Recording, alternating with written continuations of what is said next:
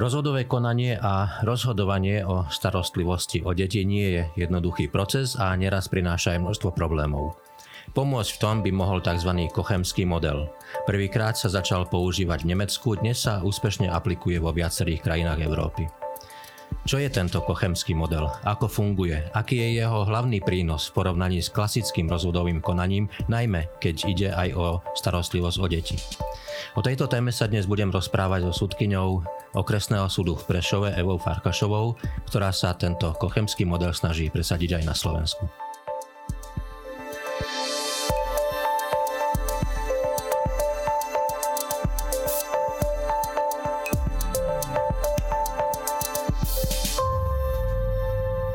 Pani súdkyňa, vítajú nás. Ďakujem.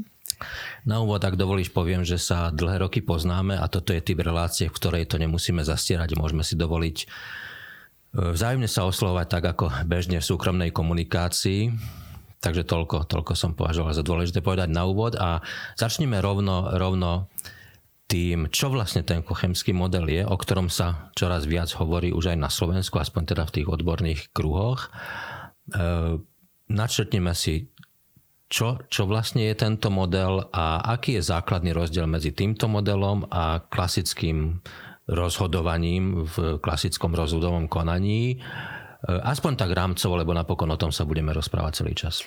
Um, základný asi jednoducho povedané, e, základný rozdiel medzi tým je, že v kochemskom modelu uplatňujeme multidisciplinárny prístup. To znamená, Eh, zakladateľ kochemského modelu Jürgen Rudolf v, v nemeckom meste Kochem si uvedomil, že na rozhodovanie o maloletých deťoch nie je potrebné alebo nevystačíme si len so samotným právom. Že tam je potrebné prizvať si aj iných odborníkov, ktorí by pomohli rodičom, ktorí majú konflikt, preniesť ich cez túto ťažkú etapu ich života a pozrieť sa na ten svoj rozchod aj očami svojho vlastného dieťaťa. Mm. Ako keby ten kochemský model chcel povedať rodičom, že vy to zvládnete. Zjednodušene povedané, chcete, aby o vašom dieťati rozhodoval niekto, kto ho nikdy nevidel? Alebo... Čiže sudca? sudca, alebo sociálny pracovník, alebo nejaký ználec, ktorý ho má na 2-3 hodiny alebo chcete aj naďalej o svojom dieťati rozhodovať vy. Niekedy to tak parafrázujem, že, že často mladí, mladé páry teraz rozmýšľajú, do akej škôlky bude dieťa chodiť, do akej školy a vyberajú hmm. veľmi precízne a chcú mať nad týmto kontrolu, napríklad nad tým, aké vzdelanie dostane ich dieťa. Ale keď sa rozchádzajú, ako keby dobrovoľne pustili túto kontrolu nad tým, kde bude ich dieťa, ako bude žiť po ich rozchode, do rúk niekoho úplne cudzieho. Čiže ak tomu správne rozumiem, rozdiel medzi tým klasickým rozhodovým konaním, ktorom ten sudca alebo kompetentná osoba, ako si naznačila, povie, ako ďalej, čo bude, povie nejaký verdikt. A týmto modelom je, že tu sú zainteresovaní ďalší odborníci. Áno. E, Ty si súdkynia, ktorá sa venuješ rodinnému právu a vlastne celej tejto téme. Čo pre teba ako súdkyňu to znamená, keby, keby si už mohla aplikovať tento model? Už ho aplikujeme, my úspešne 5. rok na okresnom súde v Prešove e, ako pilotný súd v rámci projektu. Keď to môžem porovnať, pretože som súdkynia vyše 20 rokov, e, je to neporovnateľný prístup a neporovnateľné benefity z toho plynu a to na všetkých stranách. V prvom rade dieťaťu, lebo hmm. o neho ide o ten jeho záujem, pretože ak konflikt eliminujeme hneď na začiatku a dieťa prechádza k etapou života, ktorá je pre neho náročná, teda rozchod rodičov, e, prechádza touto etapou krátko a dobre, lebo dá sa aj dobre rozísť, e, tak má to vplyv na jeho ďalší život. Hmm. Ak to, touto etapou života prechádzajú aj rodičia dobre a krátko, a dobre za pomoci iných odborníkov, keď si už nevedia sami radiť, rady so svojím konfliktom, tak aj pre nich je to dobré. A dobré je to aj pre súd, pretože sa konania skrátili, ale hlavne sa zmenšil výrazným spôsobom počet naozaj problematických vecí. Mm. Čiže, čiže ten... aj, aj samotný proces, dĺžka procesu áno. je kratšia pri tomto modeli? Áno, toto by som, možno mohli by sme to rozobrať, že na tých menších súdoch, kde tá zaťaženosť nebola veľká, e, že tento benefit tam nezohráva úlohu. Mm. Ale na tých zaťaženejších súdoch, teda vo väčších mestách, toto je veľmi, veľmi mm. výrazným spôsobom tam e, klesla dĺžka konania. Čiže nie kvôli konaniu samotnému v tom jednom prípade, ale pretože tá zaťaženosť súdov je veľká. Áno, áno, je to tak. Ale čo je dôležité a najdôležitejšie vlastne, Dĺžka konania je dôležitý e, aspekt toho kochemského modelu. Aj tak toto aj Jürgen Rudolf hovoril, že dĺžka konania je naozaj dôležitá, aby to bolo čo najkračšie. Ale najdôležitejšia vec je eliminácia konfliktu hneď na začiatku. Hmm. Často sa totiž v tých klasických alebo v klasickom prípade, ako sa klasicky konalo, alebo aj koná niekde na Slovensku ešte, um, ten čas, kedy necháme tých rodičov žiť v tom konflikte je veľmi veľký. Súdu sa to tak nejaví. Hmm. Súdu sa javí 6 mesiacov ako krátka doba, ale pre život konkrétnych ľudí Najmä pre deti. A pre deti je to veľmi dlhý čas. A stávalo sa, a je to bežné, že ak podali, e, podáte návrh na rozvod, tak na tých zaťaženejších súdoch ste dostali termín o pol roka mm. alebo aj o rok. A za ten pol roka a rok sa o vás nikto nestaral. Ne, nepýtal sa, či žijete dobre v konflikte alebo zle, alebo či sa dobre rozchádzate, ako fungujete s dieťaťom, ako máte nastavené tie pravidlá, stretávania sa napríklad. To nikoho nezaujímalo. Ale dnes, keď podáte návrh na súd v rámci tohto modelu, už za 2-3 týždne dostanete pozvanku na interdisciplinárne stretnutie s koordinátorom, kde sa už o vás zaujímame, v akom ste mhm. stave. Mm. Či je tam konflikt veľký, či je tam malý konflikt, či ste schopní uzavrieť hneď rodičovskú dohodu, alebo potrebujete nejakú pomoc. A ak potrebujete nejakú pomoc, my vám ju dáme. Dobre, a tento model sa aplikuje len a výlučne v prípade, že že rodičia majú deti, alebo aj v prípadoch, keď, keď tam nie je dieťa? Nie, je to výlučne na konanie o maloletých mm-hmm. deťoch. Čiže sú to konania o rozvod, s ktorým je spojená úprava práva povinnosti o maloleté deti. Ale keď už pár má veľké deti, alebo keď nemá deti, tak toto neprechádza kochemským modelom. Potom sa to týka konaní jednoduchých úprava práva povinností voči maloletým deťom, to znamená, keď sú to nezosobášení uh, rodičia. A potom je to vždy pri úprave styku alebo pri zmene rozhodnutia.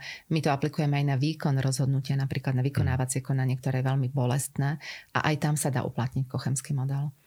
Mala si už taký prípad, že, že si po, po úspešnom aplikovaní a použití tohto modelu tvojej praxi si si povedala, že tak to je obrovský rozdiel oproti tomu, keď tento model ešte nebol. Že ako dobre, že je, bolo by to úplne iné, keby ten model nebol, teraz myslím optikou toho, ako to prežívali mm, tí rodičia, mm-hmm. ktorí sa rozvádzajú aj dieťa. Mala si taký prípad, kde si to radikálne videla ten rozdiel?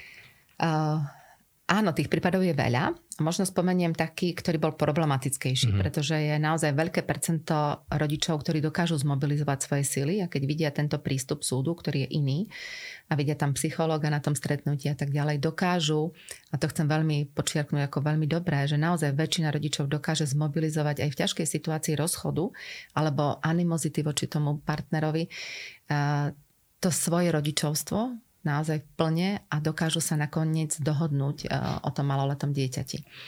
Ale tie páry, ktoré sa to nedokážu, e, tak by som povedala napríklad takýto príklad, že e, rodina, ktorá mala tri deti a dve deti začali nejakým spôsobom negovať matku, už boli v puberte, Otec si, bol tam konflikt medzi rodičmi, rozchádzajúci sa rodičia. Otec ich viazal na seba, tie deti odmietali komunikovať s matkou, matka podala teda návrh na súd a dala hneď návrh na neodkladné opatrenie. Pretože e, každý si myslí, že ten súd bude konať dlho a, a že to bude ťahavé a tak, tak dáme návrh na neodkladné opatrenie. A tých neodkladných opatrení na Slovensku strašne veľa. A nie vždy, niekedy situáciu upokoja, ale skôr je to opačne. Ale v rámci tohto multidisciplinárneho prístupu e, rodičia boli zavolaní a nebol tam žiaden prienik na tom prvom stretnutí, hmm. žiaden. Vyzeralo to ako bezvýchodisková hmm. situácia. A napriek tomu sa rodičia po nejakých možno dvoch hodinách tejto komunikácie, koordinátora aj psychológa, rozhodli, že skúsia si mesiac e, to, aby ten otec mobilizoval tých chlapcov, aby predsa len za to matkou vyšli a v tom mesiaci sa stretli a opäť to k ničomu neviedlo. Ale na tom ďalšom stretnutí už boli naklonení odbornej pomoci. Aj tá matka pochopila, aj ten otec e, pochopil, že to nie je dobré a začali navštevovať referát poradensko-psychologických služieb. A o tri mesiace táto rozhádaná rodina, tam bola ešte tam najmladšia dcera, ktorá zase negovala otca, proste tí súrodenci spolu nevychádzali a tak ďalej. Do toho procesu na tom referáte boli zapojené aj deti veľmi aktívnym spôsobom. Vyjasnili si tam veci, ktoré by si nikdy pred sudcom nevyjasnili. A v septembri uzavreli rodičovskú dohodu. Mm. Deti ostali síce dve, dvaja u otca, dcera u matky, ale stretávali sa, vyjasnili si veci a majú rozhodnutie súdu, teda schválenú rodičovskú dohodu, ktorú dokážu obaja akceptovať. A nielen oni, ale aj tie ich deti. V bežnom prípade si viem predstaviť tú situáciu, že keby sme mali návrh na neodkladné opatrenie, my vydáme to neodkladné opatrenie. Buď tak, alebo zamietneme, alebo vydáme, ale už je tam problém. Mm. Vec ide na krajský súd, niekto sa odvolá. A prešlo by pol roka, v septembri by sme sa videli na prvom pojednávaní. A oni za ten čas od, od jary do septembra prešli etapou tá rodina, ktorú by inak neprešli, keby nemali ten multidisciplinárny prístup. A možno nakoniec, nakoniec by to rozhodnutie o ďalší polorok a nejaký ďalší znalecký posudok, ktorý by bol vo veci alebo niečo podobné, by bolo to isté rozhodnutie. Že teda dvaja synovia otcovi, dcera hmm. matke, ale oni prešli úplný iný príbeh. A ten príbeh by z hľadiska prežívania a vzťahov asi neskončil takto, keď to bolo klasické. Ale ano. teraz ma zaujíma, môže, môžu sa e, tí manželia e, rozhodnúť, že nechcú tento model, že chcú klasicky, alebo súd povie, že takto to tu u nás funguje? No, my sme sa rozhodli na tom pilotnom súde, keď sme začínali úplne na začiatku v roku 2018, len 4 súdy začínali takto tak v rámci pracovnej skupiny, ktorá pôsobila pri ministerstve spravodlivosti, boli nastavené nejaké základné pravidlá, ale bolo to viac menej na zelenej lúke. A na našom súde sme si povedali, že všetky veci pôjdu týmto modelom. A bolo to zaujímavé, pretože v tom roku 2018 o tom nebola žiaden článok, nehovorilo sa o tom v médiách. A zrazu na našom súde, kde mali konanie o rozvod o pol roka, alebo o 3 roka, dostali, keď advokáti podali návrh na súd v septembri, tak dostali o 3 týždne nejaké predvolanie na nejaký výsluch a dostali tam taký papier, ktorý sa volá list rodičom, ktorý im veľmi hovorí o tom, že aké dôležité sú ich rodičovské kompetencie a že ideme týmto modelom a tak ďalej, tak ďalej. A v tom čase na jeseň sa našli advokáti, ktorí povedali, že oni si nevyberajú tento model, mm-hmm. že by chceli ísť riadnou cestou. Ale my sme im teda povedali, že sme v projekte a pôjdu všetci touto cestou. Bolo to podľa mňa kľúčové, lebo boli súdy, ktorí, ktorí dali priestor, že, že niektorí nie, niektorí áno. Ale podľa mňa tým, že sme to začali, že všetko, Nedali sme priestor lavírovania advokátom na to, aby hľadali cesty naťahovania sporov a aspoň v tomto smere museli, museli aspoň to prvé stretnutie absolvovať.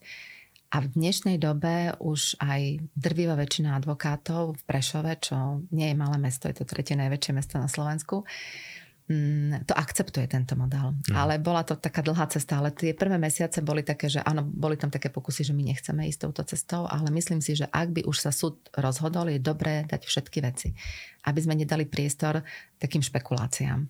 Keď, keď počúvam toto tvoje rozprávanie, tak, tak e, neviem, či to tak je, alebo či to ty tak e, vnímaš tiež, ale mne to pripadá, že toto je krok k takej ešte ľudskejšej stránke slovenskej justície, alebo ľudskejšej tvári no, dúfam, slovenskej justície. Dúfam. Dobre, ty si spomínala Prešov, že tam to už, už aj u teba funguje. Na koľkých súdoch alebo v koľkých mestách to funguje a čo je predpokladom toho, aby to mohlo fungovať všade? Mm-hmm. A, tak Alebo zač- či to smeruje k tomu, aby to vlastne bol, mohol byť e, bežný spôsob na každom súde? V podstate na začiatku tohto projektu, v tom roku 2018 to boli 4 súdy okresné a postupne sa nabaľovali iné, tie, ktorí sa o tom dozvedeli a my sme to tak propagovali v rámci justície. Takže sa pripojili dobrovoľne ďalšie súdy. Ale tá situácia sa zmenila minulý rok, kedy Ministerstvo spravodlivosti dalo nový projekt na toto a dalo koordinátora toho vyššieho súdneho úradníka, ktorý robí toto prvé stretnutie na každý súd. Mm-hmm. Takže dnes, dnes je taká situácia, že by to malo byť na každom súde na Slovensku, ale reálne nie je, pretože buď mali problém nájsť toho koordinátora, alebo um, mali problém sudcovia prijať toto iné rozhodovanie alebo to iné myslenie v rámci rodinného práva. A tento rok je druhý a posledný rok tohto projektu a e, budeme ho teda vyhodnocovať a uvidí sa, či, či sa to uchopí v rámci celej justície, v rámci všetkých súdov alebo by to mohlo byť len ako alternatívny spôsob riešenia sporu a že si súd sa prihlási k tomu a bude to robiť sa len na niektorých súdoch na Slovensku. Mm. To je ešte všetko v hre, ale keďže ja tomu veľmi verím a vidím aj tie úspechy za tých e, viac ako 4 roky na našom súde, že ako sa to posunulo vôbec celá tá rozvodová atmosféra v našom meste, rozchodová aj medzi advokátmi, tak budem veľmi rada, ak to bude na čo najväčšom počte súdov a bude to fungovať. A stojí to, keď si sa pýtal, že na čom? No na ľuďoch, ako všetko. Eh, pretože okrem toho, že potrebuješ mať predsedu súdu, ktorý verí tejto agende, potrebuješ mať tých poručenských sudcov, ktorí naozaj veria tomu, že toto je lepší prístup a potrebuješ mať skvelého koordinátora. My sme mali veľké šťastie na súde našom, že máme štyroch už teraz koordinátorov, pretože sme taký projekt, ktorý aj učí tie iné, súd, ktorý aj učí tie iné súdy. Uh, ale všetci sú skvelí, naozaj. Ehm, naozaj veľké šťastie sme mali na úvod, e, kedy sme prijali dve koordinátorky, ktoré, ktoré ten projekt, ktoré tomu verili od začiatku. Mm. A, a tak osobnostne ľudsky boli zrelé, že dokázali, e, napriek tomu, že ešte nemali nejaké špeciálne školenia, ktoré už teraz ministerstvo robí pre tých koordinátorov, tak dokázali vlastne dobre e, sa učiť a zmanéžovať to stretnutie s tými rodičmi. Takže je to o ľuďoch, je to tak, je to dôležité vybrať si dobrých ľudí. Jeden z tých rozdielov je, si už viackrát naznačila je aj e, v tom, že tento model pri tomto je, sú tam viaceré, viaceré odborníci, ano. nielen sudca s tým právnym rozhodnutím. Spomenula si psychológov, teraz koordinátorov. E, tak po, povedzme aspoň stručne, akí, akí odborníci tam mm-hmm. v zásade musia byť, aby to mohlo fungovať a kto sú tí koordinátori. A, a kto týmto ľuďom vlastne dáva nejakú licenciu, alebo, alebo e, ako sa vyberajú títo ľudia? Ten vyšší súdny úradník patrí k súdu. To je vyšší súdny úradník, koordinátor, to je vlastne uh-huh. utvorený nový nejaký konštrukt v rámci toho rodinného práva, e, ktorý bol urobený pred tými 5 rokmi. Je to právnik. Uh, mal by mať aj nejaké ďalšie vzdelanie, čo už teraz niečo prebieha, aj v rámci ministerstva spravodlivosti nejaké mediačné, základné mediačné hmm. zručnosti a niečo podobné. Ten koordinátor by mal byť hlavne zrelý človek a zbehlý uh, v tom, aby dokázal... Ale v zásade podmienkou je, že to musí byť právnik. Áno, te, teraz áno, ale sú diskusie o tom, či to musí byť právnik. Uh, tým, že on pomáha rodičom uzavrieť tú rodičovskú dohodu, respektíve spísať ju, tak preto sme chceli, aby bol právnik, lebo to je právna vec. Zatiaľ je to tak, ale zase ja som naklonená aj tomu, aby sme sa rozprávali o tom, že by to nemuselo byť úplne do budúcnosti takto. No a tento vyšší súdny úradník, koordinátor je teda na súde a e, na súdoch bol, boli prijatí v rámci kraja aj jeden psychológ. To je úplná novinka v rámci mhm, justície. Mm-hmm. A to bude zaujímavé, bola by som rada, keby, keby sme ho dokázali udržať v justičnom systéme a nie len pre rodinné práva, ale možno aj pre iné odvetvia, ale zatiaľ pracuje len pre tento projekt. A ten chodí tiež na tie stretnutia, ktoré sú problematickejšie s tými rodičmi. A tá prítomnosť psychologa je veľmi, veľmi benefitná. Tí rodičia už keď sa im povie a predstaví sa, že toto je psychológ a psychológ na súde a už mm. inak počúvajú veci, keď im hovorí o ich dieťati, ako to ich dieťa prežíva a čo by mohli urobiť pre to svoje dieťa. Takže to je taký, taký prvý prvok. Druhý je samozrejme sociálny pracovník, úrad práce sociálnych vecí a rodiny, ktorý väčšinou chodí na tie stretnutia a vnáša tam to svoje, tú sociálnu prácu. Ale keď je tam konflikt, e, naozajstný konflikt, tak je tam e, ďalších x možností, ktoré ten koordinátor má. Buď je to referát poradensko-psychologických služieb, čo je zadarmo služba, to je tiež dôležité povedať, alebo to môže byť niekto iný. Napríklad Centrum pre deti a rodiny, ktorý rieši rodičomský konflikt, alebo aj súkromný psychológ, ktorého ale už si tí rodičia musia zaplatiť. Mm-hmm. A dobré skúsenosti majú niektoré súdy aj s mediátormi. A, a teraz je taký projekt ADR, ktorý, ktorý má vysúťažených mediátorov, čiže tí sú zadarmo.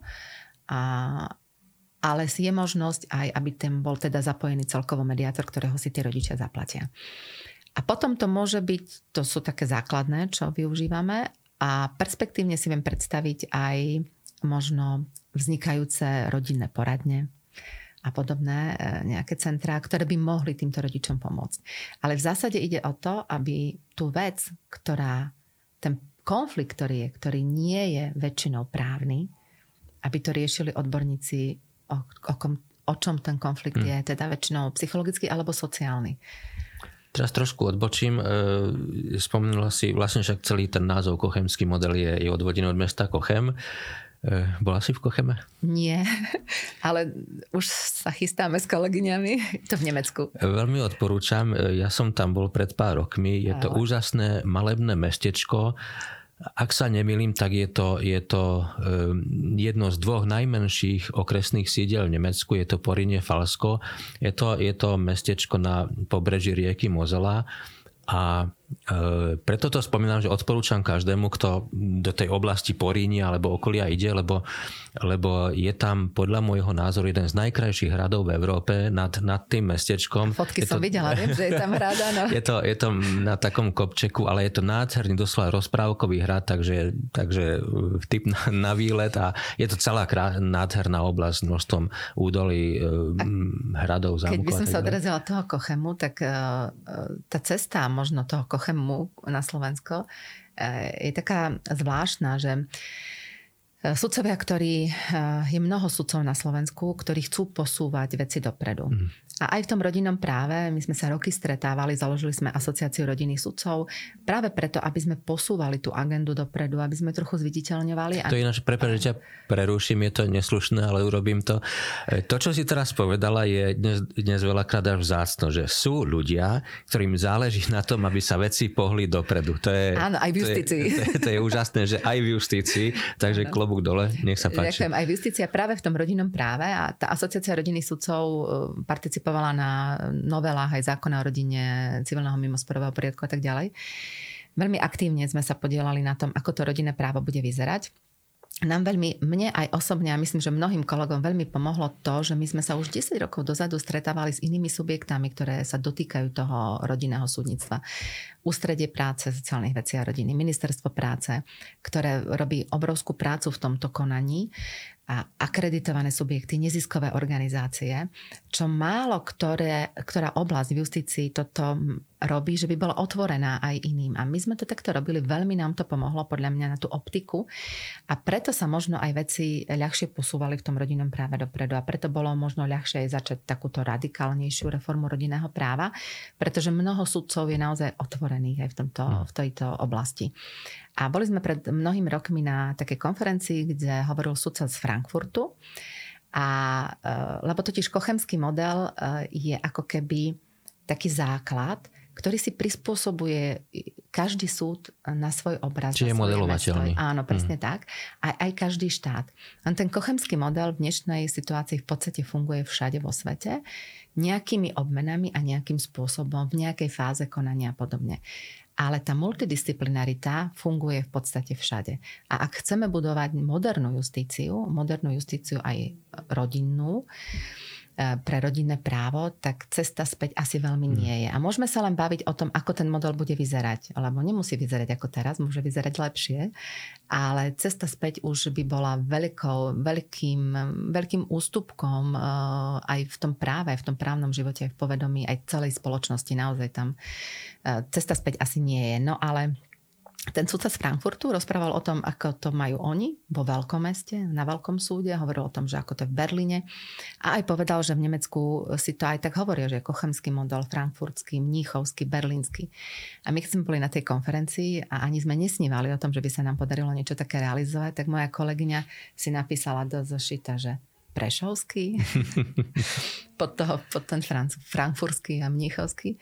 A vtedy to bolo úplne nereálne, ale tá zhoda okolností, ktorá prišla. Tam si si povedala, že tak toto ma zaujalo. Nie, práve, toto... Že, práve, že ako zaujalo nás to veľmi, ale mali sme taký pocit, že v našej justícii sa nedá nič mm-hmm. urobiť. Naozaj nič. Ako nové. Pohnúť sa dopredu, mať nejaké nové vízie. Že každý, kto mal nejakú víziu, skončil zle. Mm-hmm. Že Ktoré to, to boli roky, len tak pre zaujímavosť? Uh, 10 rokov dozadu. a, a bolo to nereálne. Ale zrazu prišla situácia, bola tam analýza slovenskej justície jeden projekt v roku 2017, dnes som to rozmýšľala, že v ktorom roku to bolo. A v tom čase bola ministerkou Žitňanská a štátnou tajomničkou Kolíková a oni do tej analýzy vtesnali aj, aj reformu rodinnej agendy. A, a bolo to skvelé a vtedy sme začali sa stretávať, rozmýšľať, že ako by to mohlo prebiehať a ten kochemský model, ako by sa dal aplikovať. Takže tam sa rozbehlo v tom roku 2017 tým podnetom uh, z, z ministerstva. A potom každý minister, ktorý prišiel potom, bolo ich viacero, tak e, už na ten projekt naskočili. A teda všetka česť všetkým, že nikto ten projekt už nepotopil. A predchádzajúca ministerka Kolíková ho veľmi teda aj vlastne presadila, aby to hmm. bolo na všetkých súdoch a terajší minister taktiež v tom pokračuje. Takže toto bolo veľké plus, e, že sme sa dostali do situácie, že tento projekt podporuje Ministerstvo spravodlivosti kontinuálne do roku 2017 a ja verím, že to bude aj do budúcnosti. Že to zostane aj po že to zostane, voľbách. Že to zostane stále, áno. Uh, Naznačila si fungovanie justície a teraz bola tu veľká téma súdna mapa. Vieme, že boli zastancové kritici a tak ďalej. To už teraz nie je podstatné. Tá účinnosť, ak sa nemýlim, 1.6. Áno. Um, akým spôsobom, a či vôbec, ak áno, akým spôsobom tá reforma súdnej mapy ovplyvní fungovanie rodinného práva. Celé tieto témy, o ktorých sa mhm. rozprávame. Súdna mapa má rôzne našľapné míny a v niečom je dobrá, v niečom je možno diskutabilná. Ale čo sa týka rodinného práva, podľa mňa ten benefit bude veľký. A, a to z nasledujúcich dôvodov, mm. že e, podstatné, jedno z podstatných vecí súdnej mapy je špecializácia. A ak niekto niekedy rozprával o tom, že špecializácia na rodinné právo je, nie je potrebná, tak zase by som sa vrátila, že cesty späť nie je ako keď máme špecializovaných sudcov a súdy po celej civilizovanej Európe tak asi oni sa nemýlia, e, že tá špecializácia je naozaj v dnešnej dobe potrebná práve kvôli mnohým veciam. A že je to teda špecifická agenda, možno po právnej stránke nie je tak e, náročná alebo nie taká obsiahla ako klasické civilné právo, ale je náročná z úplne z iných e, dôvodov. A ak chceme robiť dobrú justíciu a modernú justíciu, tak špecializácia je dôležitá vec. A tak toto bolo aj v súdnej reforme na všetky odbory, aj na obchodné, aj na rodinné, aj na civilné, aj na trestné aby sa sudcovia úzko špecializovali. Ak boli malé súdy, tam nikdy ste nikdy nedosiahli tú špecializáciu, mm. v podstate na nič. Takže, takže keď sa tie súdy zlúčia, tak naozaj už všade bude môcť byť špecializácia. Argument proti špecializácii už nebude existovať. Ak máte špecializovaného sudcu na súde, je veľký predpoklad, že jeho rozhodnutie bude rýchlejšie a lepšie. Malo by to tak byť, pretože každý sudca eh, by sa mal vzdelávať a nemôžete sa vzdelávať v x agendách. Mm. Musíš sa specializovať v dnešnej dobe naozaj na niečo výlučne. A ak bude ten súd väčší, že už nebudú tie malinké súdy, tak aj ten multidisciplinárny prístup má zmysel, pretože zrýchli to konanie, dá tú multidisciplinaritu a tak ďalej, tie benefity, ktoré sme hovorili na začiatku.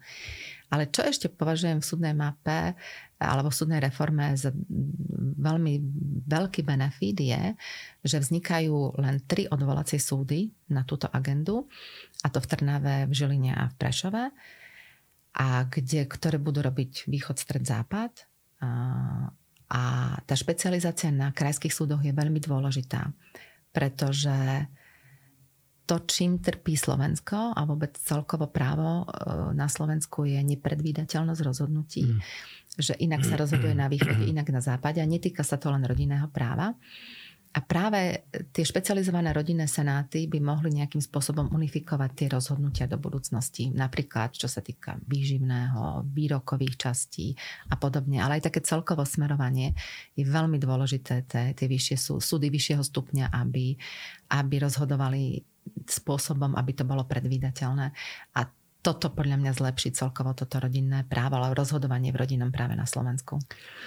Povedala sudkynia okresného súdu v Prešove Eva Farkašová.